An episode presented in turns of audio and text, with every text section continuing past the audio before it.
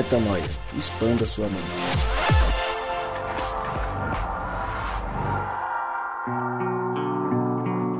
A gente tá indo tão rápido agora que já não faz nem muito mais sentido ficar comemorando de 100 em 100. A gente vai ter que comemorar, tipo, de 500 e 500 agora.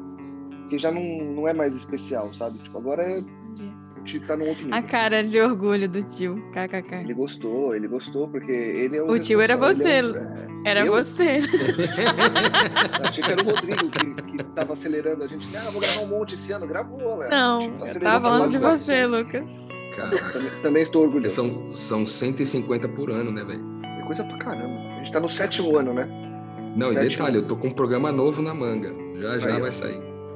Então Eu é isso aí. Pra também. você, pra você que nos escuta, você chegou ao podcast Metal número 398, quase 400, e nós estávamos aqui deliberando sobre o fato de que já não é uma grande, um grande alcance, uma grande conquista chegar ao centésimo, é, ao aniversário de mais 100 podcasts, porque tá tudo muito rápido. Outro dia a gente celebrou o 300, já estamos no 400, então a gente está começando a conversar qual vai ser o nosso objetivo de comemoração? A cada 200? A cada 250? Ou quem sabe a cada 500 podcasts a gente faz uma festa?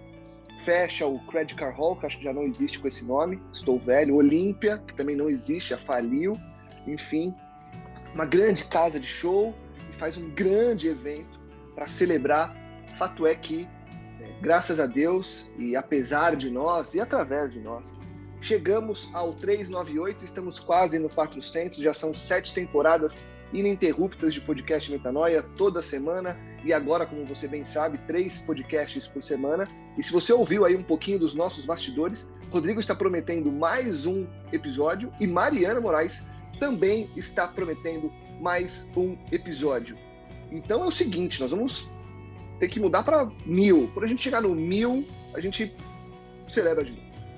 Meu nome é Lucas Vilches e nós estamos desde o 1 até o 1000 juntos nessa caminhada. E eu lembro você que nossos episódios saem às terças-feiras, mas também tem os especiais que saem é, às quintas, sextas, sábados, domingos. A gente vai já não tem um dia específico. O único dia cravado é o do podcast Metanoia às terças-feiras e os novos episódios vão entrando na semana e daqui a pouco vai ter um por dia e aí eu quero só ver você segurar esse monte de expansão de mente. Falar em expansão de mente, hoje nós estamos aqui para expandir a mente sobre um trecho bíblico dos mais comentados e com certeza dos mais profundos, que é o texto que traz a história da mulher samaritana. E antes da gente falar sobre o texto, ler esse trecho da Bíblia e discutir sobre o tema, eu quero ouvir vocês, meus queridos, sobre esse tema de hoje.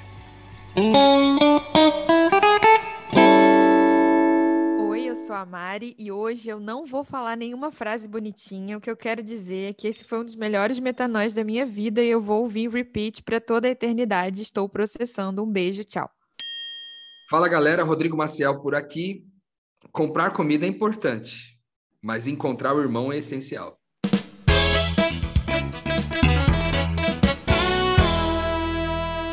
Vamos lá, vamos para a Bíblia. Mari Moraes e Rodrigo Maciel. Hoje quem não está conosco é Gabriel O. Zambianco. Melhoras, Gabriel Zambianco. Gabriel Zambianco acordou, na verdade não dormiu. Diz que não conseguiu dormir na madrugada, está com uma tendinite horrível, foi para o hospital. Damos notícias em breve quando esse podcast estiver ao ar, já saberemos tudo sobre Gabriel O. Zambianco e a gente deixa você saber, mas melhoras, Gabrielzinho. Se você ouvir, a gente sabe que você não vai ouvir, então alguém te diga que nós desejamos melhoras para você no podcast Metanoia. Mário Moraes, abra sua Bíblia e traga a história da mulher samaritana para a gente conversar sobre ela e sobre as aplicações, claro, que essa história nos traz. Tá contigo, Mari? Abra o teu mic, celebre esta bela voz que Deus te deu e declame a história da mulher samaritana para nós nesta linda manhã de sábado. Coisa boa, tava com saudade de historinhas profundas do Metanoia. Privilégio de ter acesso a essa história maravilhosa. Daqui a pouco a gente vai ver como que ela é revolucionária. Por enquanto, deixe obedecer o Lucas aqui e ler da melhor forma possível. É, então vamos lá. A história está em João 4, né? Vou ler do versículo 1 ao 26, tá? E na versão, nova versão internacional, para quem quiser acompanhar. Dá, dá, um pause aí e pega a Bíblia se você gosta de ler enquanto ouve. É, então vamos lá. Os fariseus ouviram falar que Jesus estava fazendo e batizando mais discípulos do que João, embora não fosse Jesus quem batizasse, mas os seus discípulos. Quando o Senhor ficou sabendo disso, ele saiu da Judéia e voltou mais uma vez à Galiléia. Era-lhe necessário passar por Samaria. Assim, chegou a uma cidade de Samaria chamada Sicar, perto das terras que Jacó dera a seu filho José. Havia ali o poço de Jacó. Jesus, cansado da viagem, sentou-se à beira do poço. Isto se deu por volta do meio-dia. Nisso veio uma mulher samaritana tirar água. E disse-lhe Jesus: Dê-me um pouco de água. Parênteses. Os seus discípulos tinham ido à cidade comprar comida. Fecha parênteses. A mulher samaritana lhe perguntou: Como o Senhor, sendo um judeu, pede a mim, uma samaritana, água para beber? Porque os judeus não se dão bem com os samaritanos. Não, parênteses. Jesus lhe respondeu: Se você conhecesse o dom de Deus e quem está pedindo água, você lhe teria pedido e dele receberia água viva. Disse a mulher: O Senhor não tem com que tirar água. O poço é fundo. Onde pode conseguir essa água viva? Acaso o Senhor é maior do que o nosso pai, Jacó, que nos deu o poço, do qual ele mesmo bebeu, bem como seus filhos e seu gado? Jesus respondeu: Quem beber dessa água terá sede outra vez mas quem beber da água que eu lhe der, nunca mais terá sede. Ao contrário, a água que eu lhe der se tornará nele uma fonte de água a jorrar para a vida eterna. A mulher lhe disse: Senhor, dê-me dessa água, para que eu não tenha mais sede, nem precise voltar aqui para tirar água. E ele lhe disse: Vá, chame seu marido e volte. Não tenho marido, respondeu ela. Disse-lhe Jesus: você falou corretamente dizendo que não tem marido. O fato é que você já teve cinco. E o homem com quem você vive agora não é o seu marido. O que você acabou de dizer é verdade. Disse a mulher: Senhor, eu vejo que é profeta. Os nossos antepassados adoraram nesse monte, mas vocês, judeus, dizem que Jerusalém é o lugar onde se deve adorar. Jesus declarou: Creia em mim, mulher. Está próxima a hora em que vocês não adorarão o Pai, nem nesse monte, nem em Jerusalém. Vocês, samaritanos, adoram o que não conhecem. Nós adoramos o que conhecemos, pois a salvação vem dos judeus. No entanto, está chegando a hora, e de fato já chegou, em que os verdadeiros adoradores adorarão o Pai em espírito e em verdade. São estes os adoradores que o Pai procura. Deus é espírito, e é necessário que os seus adoradores o adorem em espírito e em verdade. Disse a mulher: Eu sei que o Messias, chamado Cristo, está para vir, e quando ele vier, ele explicará, ele explicará tudo para nós. Então Jesus declarou: Eu sou o Messias, eu que estou falando com você.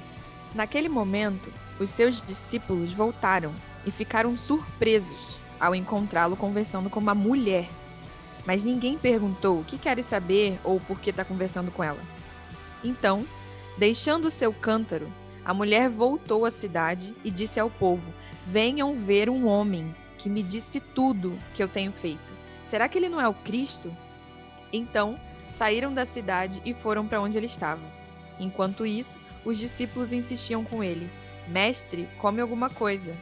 Mas ele lhes disse: Tenho algo para comer que vocês não conhecem.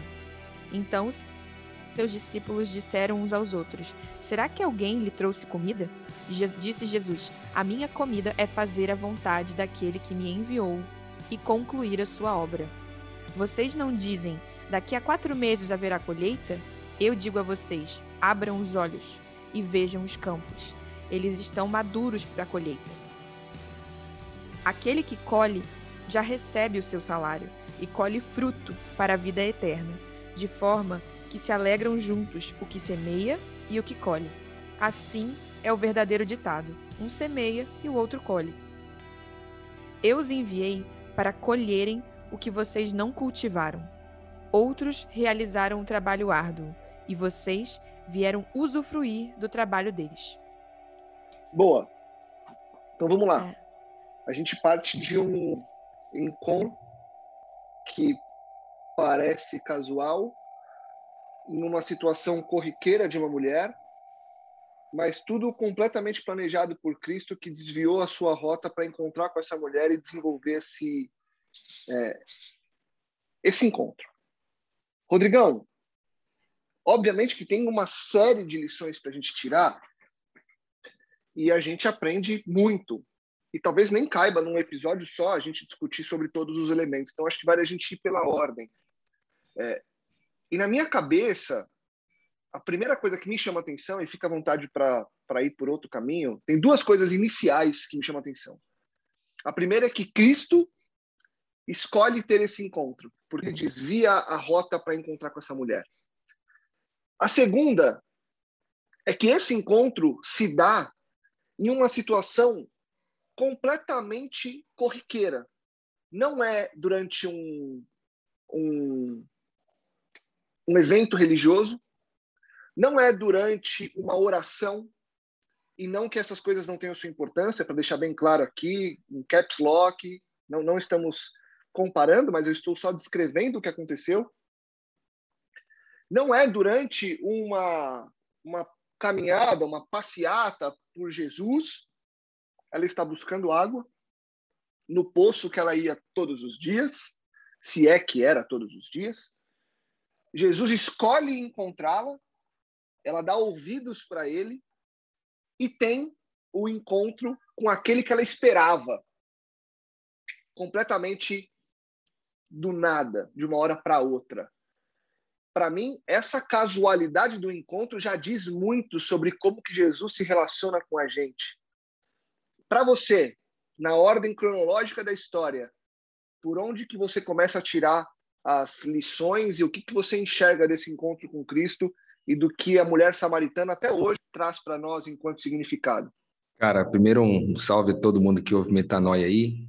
Eu queria pedir a compreensão de vocês, porque enquanto estou falando aqui, tem uma serra rolando aqui perto de mim, e talvez isso possa ser um pouco incômodo para você que está ouvindo a gente, mas a gente vai tentar ser o máximo possível preciso aqui para diminuir o barulho para vocês. É, Lucas, eu acho que você trouxe introduções muito legais, acho que pontos bem interessantes no, no início da conversa. Eu queria adicionar talvez alguns pontos, porque é, como a gente viu, eu pedi para que a Mari lesse né, o, o texto na íntegra, para que você que ouve a gente aqui pegasse o, o, o, os detalhes dessa história, né? Porque ela é cheia de detalhes. O Lucas colocou alguns ali. Né, o lance de ser necessário Jesus desviar o caminho dele, né, o lance de, de, desse encontro, né, o quanto que Jesus é movido pelos encontros, o que isso também faz muito sentido para mim que era exatamente o que a mulher estava fugindo, porque ela vai no poço ao meio-dia. Cara, meio-dia, você imagina uma, uma região desértica, é o sol, tipo, é o pior momento para buscar água. Então era o momento que ninguém ia buscar água, meio-dia. Por quê? Porque essa mulher tinha um contexto de vida que ela já estava sofrendo chacota do povo todo. Ela, tava, ela tinha tantos problemas na área afetiva dela que ela, tava, ela, teve, ela tinha que ir fora do horário para ir buscar água. E aí, quando ela chega lá, ela encontra com Jesus, que é um judeu. E, cara, o, o povo tinha um problema. Os judeus com os samaritanos eram tretados, assim. Eles tinham problemas sérios entre eles, ao ponto de que, quando Jesus se movimentou na direção de, de Samaria, os discípulos, eu vou passar em Samaria, não. Tipo assim, Cara, esses caras nem merecem salvação de nada, eles não merecem te ouvir, não merecem nada. Eles, não... eles são um povo desgraçado, eles não merecem isso aí né? E Jesus insiste em, em, em, enfrentar um problema porque ele quer um encontro, cara. Então, olha que interessante, Jesus está querendo encontrar alguém e a mulher quer fugir do encontro com as pessoas. Então, esse paradoxo é interessante, né? E a mulher vai encontrar justamente no horário que não tem ninguém, ela encontra o um judeu lá e o cara já começa uma conversa com ela falando de água, né? E foi muito interessante. Eu acho que esses detalhes iniciais aí para mim, fazem muita diferença. Assim. E é interessante, Mari, ainda na esteira cronológica do encontro, que nesse encontro casual, e eu quero te ouvir sobre esses encontros casuais que a gente tem com Jesus através das pessoas ou com a própria figura quando ele vem até nós e a gente se entende é, por tendo tido esse encontro, ela está buscando água e Jesus fala da água viva e torna-se isso das maiores metáforas da nossa história, da sede é, pela água, da água viva que mata a sede, da composição que nós precisamos, que não mais o H2O, mas um outro tipo de água. E tem tantas músicas que celebram isso, né? Tão legal, porque é uma história tão forte que os grandes poetas aí que gostam de refletir sobre a história de Cristo, eles trazem para a gente uma série de reflexões. Eu estou tentando lembrar algumas delas aqui, mas independentemente disso, tem a água na história, Mari. E a água é a água que nos sacia.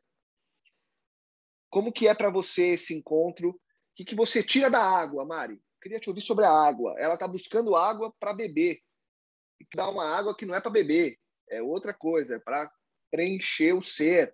E nossa vida é isso, né? Muitas vezes a gente está buscando a nossa água o tempo todo e Cristo quer dar uma outra coisa para gente e a gente precisa estar atento. Então, tem uma coisa muito profunda quando a gente fala da água, né?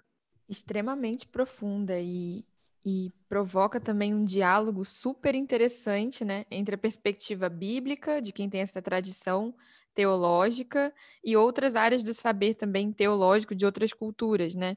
Da onde eu vim, a água, ela é extremamente estudada como símbolo de sentimento de empatia, né? Eu vejo essas nuances na Bíblia em vários lugares, vale um metanoia só para isso em outro momento, para a gente não tirar o rumo daqui.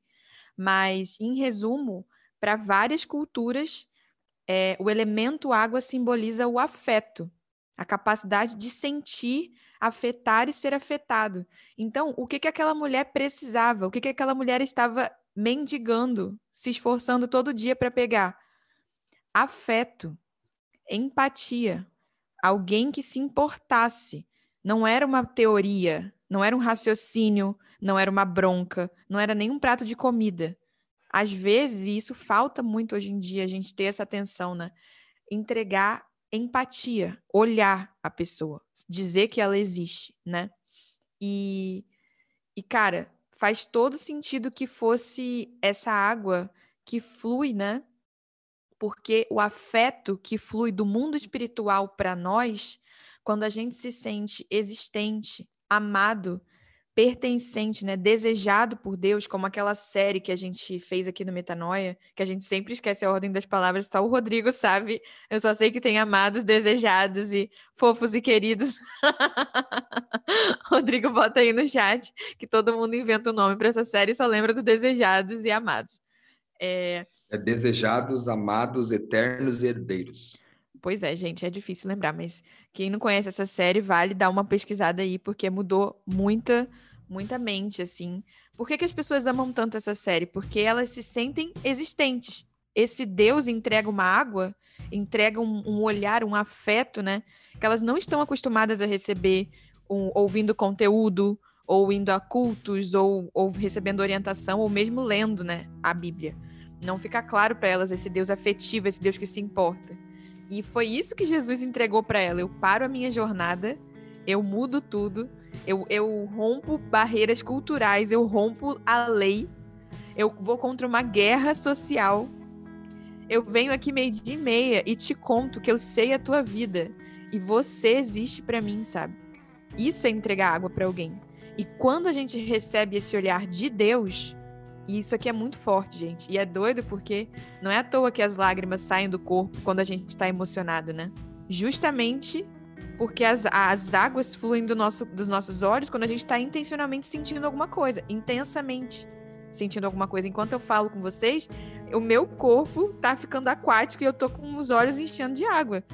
Porque eu vivi, isso aqui para mim não é uma história, isso aqui é a minha vida todo mundo já conhece a minha, a minha história, mas se você parar para olhar, foi exatamente o que aconteceu comigo. Eu estava me escondendo, me escondendo do mundo, cansada, exausta. E quando Deus me olhou, e quando eu entendi que ele ainda me olhava e que ele estava me vendo, o olhar dele bastou de uma forma que não importa. Não importa mais o olhar. Não, os outros olhares importam sim. E agora isso aqui não é, não é mentira. Você não vai deixar de se importar com a opinião de quem você ama e quem você não ama também. Mas é que o olhar dele sobrepõe tudo isso. A água que ele entregou, o sentimento dele por mim, de me fazer desejada, amada, herdeira e a outra palavra que a gente sempre esquece. é, transbordou de um jeito que, que eu tô aqui até hoje. E, e assim, nunca, em nenhum momento, desde esse dia, eu, eu duvidei. É sério, gente, isso, isso é verdade. Eu duvidei das formas de como operar isso. Eu, eu fiquei sem saber o que fazer várias vezes. Mas eu nunca, nunca, nunca, nunca tive sede de um afeto a mais do que aquele que ele entrega todo dia. Eu acho que é essa, esse é o poder revolucionário do episódio de hoje. Cara, eu, eu não consegui não ficar emocionado aqui, para variar, né? O gordinho aqui sempre chorando. Foi especial demais essa, essa transição da Mari aí, que eu pude acompanhar bem de perto. Então, realmente, eu consegui ver a história dela muito projetada nessa história da, da moça aqui. E tem um detalhe sobre a água que eu acho incrível, cara, que é o seguinte. Imagina, Lucão, que essa mulher chega naquele poço com problemas em todas as áreas da vida dela, velho. Tipo assim, ela tem um problema espiritual porque ela não sabe aonde adorar. Ela tem um, um, um problema afetivo, íntimo, porque ela já tá no quinto marido, não tem marido e tá, já foram cinco. É, ela tem um problema profissional porque ela tem que ir fora do horário comum de buscar água junto com as outras mulheres, porque ela já tem, ela sofre um preconceito violento ali e ela não consegue executar o trabalho dela com a melhor qualidade, porque ela tem que sair do horário. E por último, ela tem um problema social, que ela sofre uma pressão social absurda pelo, pela história dela, pelos problemas dela. Então, ela chega naquele poço é, com um cântaro, né, um, um, uma vasilha onde fica a água, né? Ela vai lá buscar com aquela vasilha a água, aquilo representando exatamente a falta que ela tem, né? A carência que ela tem em todas as áreas. Aí pensa, se é numa religião comum, se é num culto que essa mulher vai, muitas vezes ela vai ser confrontada com a vida toda bagunçada que ela tem. De forma que para poder admitir essa mulher como irmã, eu teria que questionar tudo que ela está fazendo moralmente falando. Eu, tinha, eu ia ter que fazer uma avaliação ali para ver se, se ela tava, já tinha separado no papel ou não, para ver se ela pode entrar. Porque se você não tiver, se tiver um problema aí com, com casamento aqui, que você não tá, você tá, não, divorciou direitinho, você não vai entrar nessa igreja aqui não. Ou questionar a questão social, falar, é, é, resolve esse problema aí, né? Pede perdão para seus amigos aqui, para você não entrar aqui e estragar a imagem da nossa igreja, né? Afinal de contas, você tem problema pra caramba. Então vamos resolver seus problemas todos aqui, depois a gente fala isso. Não, cara. Jesus não entra. Jesus não faz esse monte de crivo moral dizendo para ela o que ela tem que parar de fazer, né? Ele apenas oferece uma água, velho. Uma água que começa a jorrar da parte de dentro e diz: se você beber disso aqui, vai jorrar água de dentro. E sabe o que eu fico pensando, velho? que às vezes a gente pensa que para discipular as pessoas a gente precisa de um ano, a gente precisa de uma cartilha, a gente precisa de um conjunto de, tema, de temas e de é, conhecimentos que a pessoa precisa ter. E o que, que Jesus entregou aqui? Uma hora de conversa, velho. Porque se liga, essa mulher, ela volta para a cidade e converte uma cidade inteira. Os discípulos estavam com Jesus, foram para a cidade e voltaram com comida e não trouxeram ninguém. Essa mulher voltou sem água no cântaro e converteu uma cidade inteira, mano. Que discipulado, tipo, é, express foi esse, velho? Entende? Ele não precisou entregar teologia demais, ele não precisou entregar é, um conhecimento super fantástico. Ele só entregou uma água que vem de dentro, velho. Olha só, essa mulher chega ali no posto numa condição totalmente depressiva, porque ela tinha problemas em todas as áreas da vida dela. Todas. A pressão externa era muito maior do que a pressão interna. E aí Jesus, o que Jesus faz? Jesus aumenta a pressão interna dela, colocando esse rio que flui de dentro. oh, e, tem um e tem um ponto é aí pô, que eu acho que é, que é muito legal quando você compara com os discípulos que foram buscar comida, que é o seguinte, né?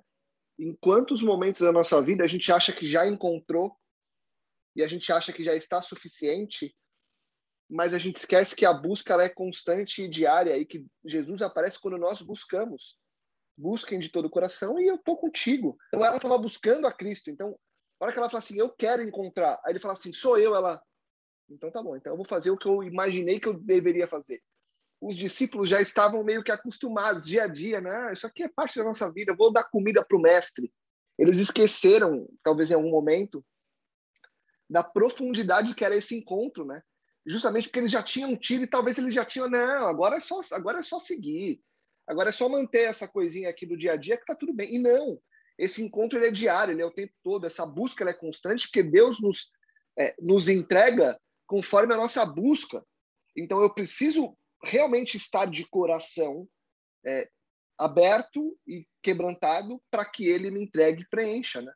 É, e na verdade, até interrompendo o que o Rô ia dizer, é, não sei se você ia falar alguma coisa, Rô, que você ficou quietinho aí, é, é que também ensina algo sobre a diversidade de necessidades, porque a comida na Bíblia ela é simbolizada pela palavra da boca que sai da palavra que sai da boca de Deus. então, é, um, os discípulos estavam mais tempo, e foi muito louco você falar esse negócio de não precisar de teologia tanto para a mulher samaritana, Ru, porque eles estavam sendo ensinados e eles foram buscar comida, que é palavra. Ela só precisava de afeto, cara. Ela já sabia o que ela tinha que saber. Ela precisava só de alguém que molhasse e falasse: Caraca, eu te amo. Vai. Eles estavam aprendendo o que, que saiu da boca do pai ainda. Uns precisam de cada coisa, né? Exato, e sabe o que é mais louco, né? É para mim não tem como não comparar, porque tipo assim, vocês sabem o quanto que o quanto que é valioso para mim esse processo de discipular as pessoas e de acrescentar, adicionar pessoas à família de Deus, né? Eu, eu, eu comemoro demais isso. Isso é um dos motivos que mais me, é, me motivam, né? É, um, é, uma das coisas que mais me motivam a fazer o trabalho que eu faço, é juntar uma família, né? Espiritual. E aqui não tem como eu não comparar um monte de discípulos, mano, um monte de homens, né? Porque os discípulos eram majoritariamente homens ali naquela ocasião, e eles vão comprar comida na cidade e volta sem ninguém. Os caras só pensaram no alimento mesmo, propriamente dito. Né? Eles não pensaram, tipo assim, não, vou lá comprar comida, já aproveita e a gente já fala um pouquinho sobre o mestre. E aí a gente volta lá. Por que, que eles não pensaram nisso? Porque eles eram tretados com o samaritano, meu. Eles eram tretados. Eles falaram, nada, esses caras aí, não vão pregar nada para eles, não. Então, o, por que, que essa mulher, ela, por que, olha só que coisa incrível que ele não, aqui, tá aqui, ó. Por que que essa mulher converte uma cidade inteira, velho? E os discípulos não convertem ninguém, porque os discípulos foram na cidade comprar comida. E essa mulher foi embora, deixando para trás o cântaro vazio, simbolizando que ela deixou para trás as suas carências. Ô, velho, isso é muito louco, mano, entende? Essa mulher converteu uma cidade inteira porque ela deixou para trás as suas carências, mano. O rio era tão forte de dentro dela que as carências foram embora em todas essas áreas da vida que a gente citou aqui, na vida espiritual, na vida íntima, na vida profissional, na vida social, ela estava toda lascada, velho, e ela deixa as carências para trás. Caraca, e sendo prática, isso não simboliza que ela não sofria mais. Isso e, e sendo prática, me, dizendo como alguém que viveu isso. Não é que a, sua, a vida dela foi resolvida, mas ela descansou no processo do que Deus faz e, de, e tirou dela o peso, né? Que é isso que deprime a gente, isso que afunda a gente, a culpa, o ressentimento de não dar conta. Ela entendeu que quem tinha que dar conta daquilo ali não era, ela não ia conseguir, não era ela. Então ela descansou e deixou ele operar a cura, né? Até no, na série The Chosen, para quem acompanha, eles propõem algo interessante que propõe a vida dela lentamente sendo resolvida, assim, ela feliz, mas nem aí que isso não era prioridade mais. A prioridade era reunir a família, como você falou. E outra coisa também, que assim, que é, uma, é por isso que eu falo que o texto é cheio de detalhes bonitos, cara, porque essa mulher tinha um problema e ela foi lá para resolver o problema no poço, né? Pelo menos no, minimamente o problema de buscar água. E isso acho que mostra para gente, mano, o quanto que os problemas da nossa vida eles existem, eles precisam existir para a gente encontrar as pessoas. Então, por que, que as pessoas ficam doentes? Por que, que as pessoas ficam depressivas? Por que, que as pessoas ficam desempregadas? Por que, que as pessoas sofrem opressões e por que, que elas passam por situações difíceis? Para encontrar a família, porque se ninguém passasse por problema nenhum, a gente não ia se encontrar, velho. A gente é tão a gente é tão egoísta, individualista, que se a nossa vida não tivesse problema e as pessoas à nossa volta não tivessem problema, a gente não ia se encontrar. É. Então, os problemas provocam os encontros, mano. Entende? E isso eu acho incrível também, sabe assim? Jesus é, provocou esse encontro porque ele tinha uma necessidade. A, a, o texto da Bíblia ali que a gente leu diz assim: Jesus tinha necessidade de passar em Samaria. De o que que Jesus tem de necessidade, mano? É gente, mano, é encontro. E aí essa mulher também tinha uma necessidade que parecia não ser de gente. E de repente, mano, ela descobre que a necessidade dela foi sanada por completo. Meu Deus do céu. É, é isso. E, e acho que talvez nessa tua frase resida a maior chave da alegria da nossa caminhada e o maior desafio, porque vamos ser sinceros, para a gente falar do, do, do que nós observamos é, no meio em que nós estamos inseridos, acredito que a maioria das pessoas, e infelizmente eu me coloco nisso e estou aqui refletindo bastante, as pessoas estão em busca de paz e conforto, não em busca de Cristo. Não que encontrar Cristo não vá trazer, mas a ordem dos fatores muda completamente o, o resultado final da parada. As pessoas estão buscando preencher e solucionar as suas próprias necessidades e não se encontrar com Cristo.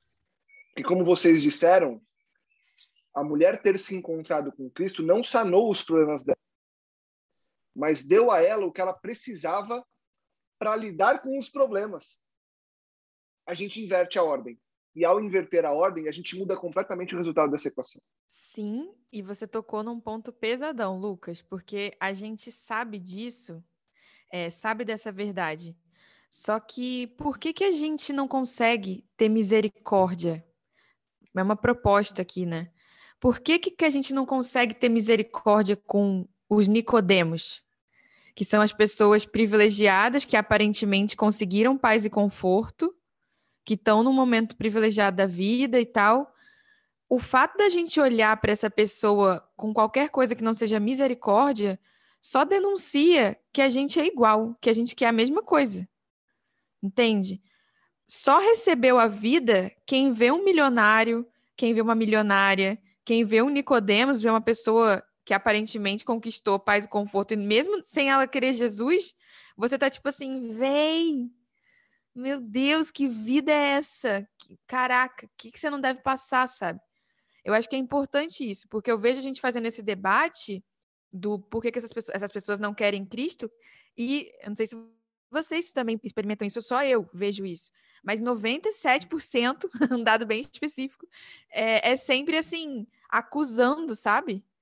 Você não quer Jesus, esse povo não quer Jesus. E eu só tô tipo assim, nossa, eu queria essa vida que bosta de vida que eu tenho. Porque a verdade é que quem só age assim, julgando é, quem está nessa situação, é quem não, conhe, quem não conheceu mesmo, quem não bebeu, né? Da, da água. E aqui eu quero mandar um pesadão, né? Que eu tenho essa mania de jogar bomba no final, kkk. que eu quero dizer uma coisa com quem, como quem viveu, né? Quase que literalmente essa história. É, as pessoas só se comprometem e aceitam essa água que não é palpável quando elas já experimentaram a extrema sede, entende? Eu estava aqui o tempo inteiro sabendo que em algum momento isso seria perguntado ou sabendo que isso seria relevante. Por quê? Por que, que isso está sendo ofertado para tantas pessoas e poucas pessoas aceitam essa oferta? A resposta, no meu caso, é muito simples porque eu fui bem rápida e bem intensa em mandar Deus para aquele lugar e fazer tudo que eu achava que, que, que era o jeito certo de satisfazer minhas carências. Quem me conhece sabe que quando Jesus chegou na minha vida, eu já tinha vivido mais sete vidas e feito assim tudo que eu achava que eu tinha que fazer. E só depois de quebrar a cara, quando eu tava completamente ferrada, eu tava pronta para essa alternativa, sabe? E essa mulher fez isso. E a Bíblia fala largamente disso, do filho pródigo. O problema é que a gente é covarde, a gente não se responsabiliza pelas nossas carências, fica se vitimizando porque não teve nem a, a coragem de fazer o que quer fazer e fica na mornidão, querendo o melhor dos dois mundos. Também não pega o ônus de, de, de fazer o que você quer, de descer o gás na Babilônia, como o Rodrigo fala. Não pega o ônus, não quer se responsabilizar. Mas também você não vai se responsabilizar pelo compromisso com Cristo, porque você não conhece o que é compromisso. Então, a habilidade de se comprometer, ela já está desenvolvida para uma mulher que só precisou de água. Se comprometer, inclusive, com as próprias carências e com as consequências disso.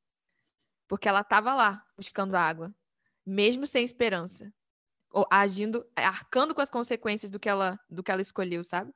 Então, é, é triste, né? Que uma parte do nosso, do nosso trabalho como mentores espirituais, como pessoas intencionais em falar do evangelho, é dar às pessoas o alvará e a confrontação de, cara, você não quer Jesus agora, tudo bem, mas se responsabilize pelas suas carências. Sai da mornidão porque está me dando vontade de vomitar. Se nesse momento você não está segurando a marimba dessa água, não está com vontade de beber, vai para Coca-Cola, vai para o uísque, porque vai chegar um momento que você só vai precisar de água. E nesse momento você vai poder experimentar em profundidade nessa vida o que, que Jesus quis dizer, além de uma mera religião superficial. É, enquanto estava falando aqui, Mário, eu fiquei pensando numa coisa. A gente falou, você falou tanto da sua história, né? E esse lance do começo da história, ele dizer que era necessário Jesus passar por Samaria e ele desvia o caminho para encontrar uma mulher que está no seu cotidiano, né? Fugindo dos encontros é, que talvez é interessante pensar isso na sua história também, lembrar o fato que Jesus desviou o caminho dele para te encontrar. E Com você certeza. citou, você citou aquele desejado, amado, eterno e herdeiro. É, esse desvio de Jesus para encontrar você, Mari Moraes, fala do quanto desejada você é para ele, sabe? Porque aquela mulher, o que transformou a vida dela foi tanto isso Mano, é, tão, é muito lindo os detalhes da história. Tipo assim. Pensa numa mulher que tinha cinco maridos. Ela já tinha tido cinco maridos. Aí essa mulher vai pregar na cidade. Sabe qual que é a mensagem dela, velho? Vocês já tentaram um detalhe? Ela diz: Eu encontrei um homem.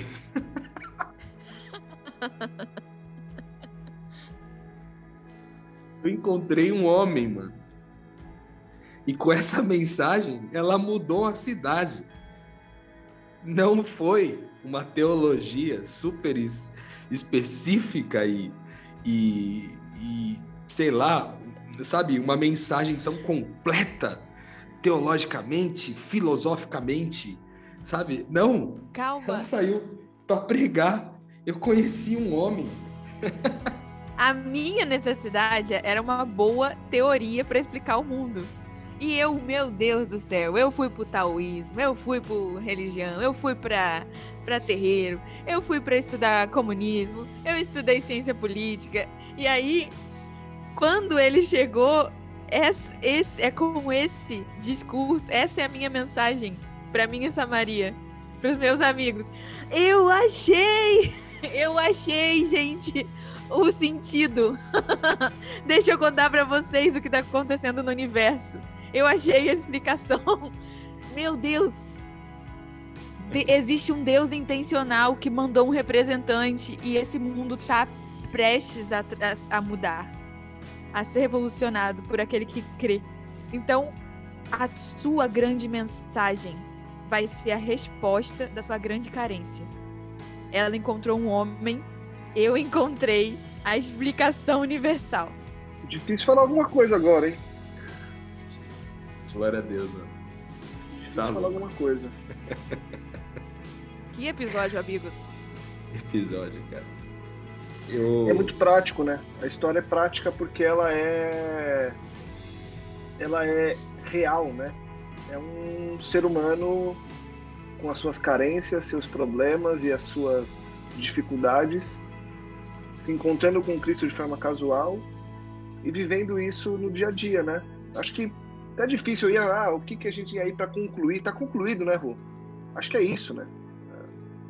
Daria pra gente gastar, daria pra gente. ah, mas o que vocês trouxeram, o que a gente trouxe hoje, eu. Metanoia expanda sua mente pra mim. Eu creio, mano. Eu creio, eu acho que tá cheio. Esse episódio acabou ficando cheio de histórias, referências pessoais, né? Eu me lembro agora. Lembrei agora, Lucas, de um vídeo. Um vídeo que você gravou há muito tempo atrás, sei lá, 2014, não sei. Um vídeo que a Nova Semente produziu com a sua história. Você lembra disso? Lembro. era exatamente essa mesma linha, velho. Que você testemunhava de que você procurou na sua vida durante muito tempo, você procurou alguma coisa que você não sabia o que, era. E aí, quando você encontrou, isso mudou tua consciência e você passou a ressignificar todos os lugares que você pisava. Você passou a ressignificar depois de entender essa água, né? Que o mais louco que Jesus oferece né, é que não é um copo d'água bem caprichado, entendeu? Ele oferece um rio que jorra de dentro.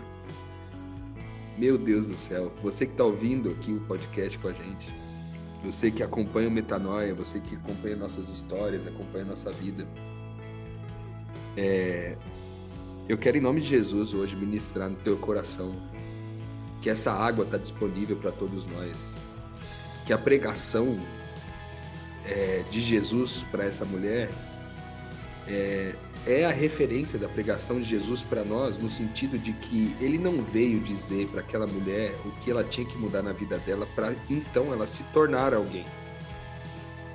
Ela não, ele não veio dizer para ela que ela precisaria mudar tudo que ela está fazendo, para ela então se tornar digna de ser um crente, um, uma, uma evangélica, uma, uma mulher da família de Deus. Ele não veio dizer para ela o que ela tinha que mudar, meu. Então, ao final desse episódio, o que eu posso dizer para você que está ouvindo a gente aqui agora é que Deus não quer entrar na sua vida agora e falar assim, ó, você vai ter que mudar tudo que você está fazendo de errado. Não, mano. Ele vem para dizer quem você é e fazer um rio jorrar de dentro de você, do seu ser. Porque daí, uma vez entendendo quem você é, então todas as outras coisas vão ser tratadas de um outro jeito. Então, que em nome de Jesus não seja esse o seu impedimento para beber da água. O tanto de coisa que você tem que mudar na sua vida, porque se tem uma pessoa que tinha problema pra caramba e que tinha que mudar um monte de coisa na vida, era essa mulher samaritana. E bastou uma conversa de uma hora, sei lá, com Jesus, debaixo do sol quente. Bastou apenas uma hora de conversa para essa mulher mudar uma cidade inteira, porque ela creu em quem ela era. E a pressão interna de um rio jorrando foi maior do que a depressão, fruto da pressão externa. Então, se você também está nesse contexto agora, experimentando uma entrada na, na, depressão, ou talvez você já esteja nesse lugar, em nome de Jesus eu ministro sobre a sua vida hoje para que você receba essa pressão de dentro. E que você diga aí onde você está agora, eu creio, eu recebo essa pressão de dentro, eu quero que a minha pressão de dentro seja maior do que a minha pressão de fora. Eu tenho certeza que Deus terá prazer de atender a sua oração. Eu encerro com isso a minha participação nesse episódio, crendo que se você crê nesse mesmo processo, a palavra de Deus diz que quando dois creem na mesma coisa, isso é firmado no céu. Então eu tô crendo e tô sendo o segundo cara na tua vida. Você que tá ouvindo a gente aqui. Eu tô sendo o segundo cara. Creia você primeiro. E aí a gente juntando as nossas duas crenças aqui, eu tenho certeza que o Lucas e a, e a Mari aqui vai entrar no, no mesmo processo com a gente. Então já são quatro crendo na mesma coisa. Em nome de Jesus, se você crê isso, você vai receber um rio que vai fluir aí de dentro. E aí você vai abandonar o cântaro das suas carências e passar o resto da sua vida pregando de fato. Você encontrou alguém que mudou sua história. Amém, mano. Amém. Acho que. Acho não. Certeza que a gente termina com uma pancada grande, uma expansão de mente pesada e seguimos agora é, para dormir com esse barulho aí, né? Acho que agora é colocar em prática e, e, deixar isso fluir, esse rio fluir de dentro de nós. Obrigado, Rô. Obrigado, Mari. Que dia, que expansão de mente, que episódio. Para você que nos escuta, compartilhe com mais pessoas, faça com que mais pessoas possam expandir a mente, porque, é, sem dúvida nenhuma, é um privilégio a gente poder compartilhar algo tão incrível aqui com você. Voltamos na semana que vem com muito mais metanoia, muito mais expansão de mente e aquele convite, e hoje muito especial por conta de tudo que a gente viu aqui. Compartilhe, divulgue e ajude que mais pessoas possam expandir a mente. Voltamos na semana que vem com muito mais metanoia. Obrigado, Rô, obrigado, Mari, obrigado você que nos escuta. Metanoia expanda a sua mente.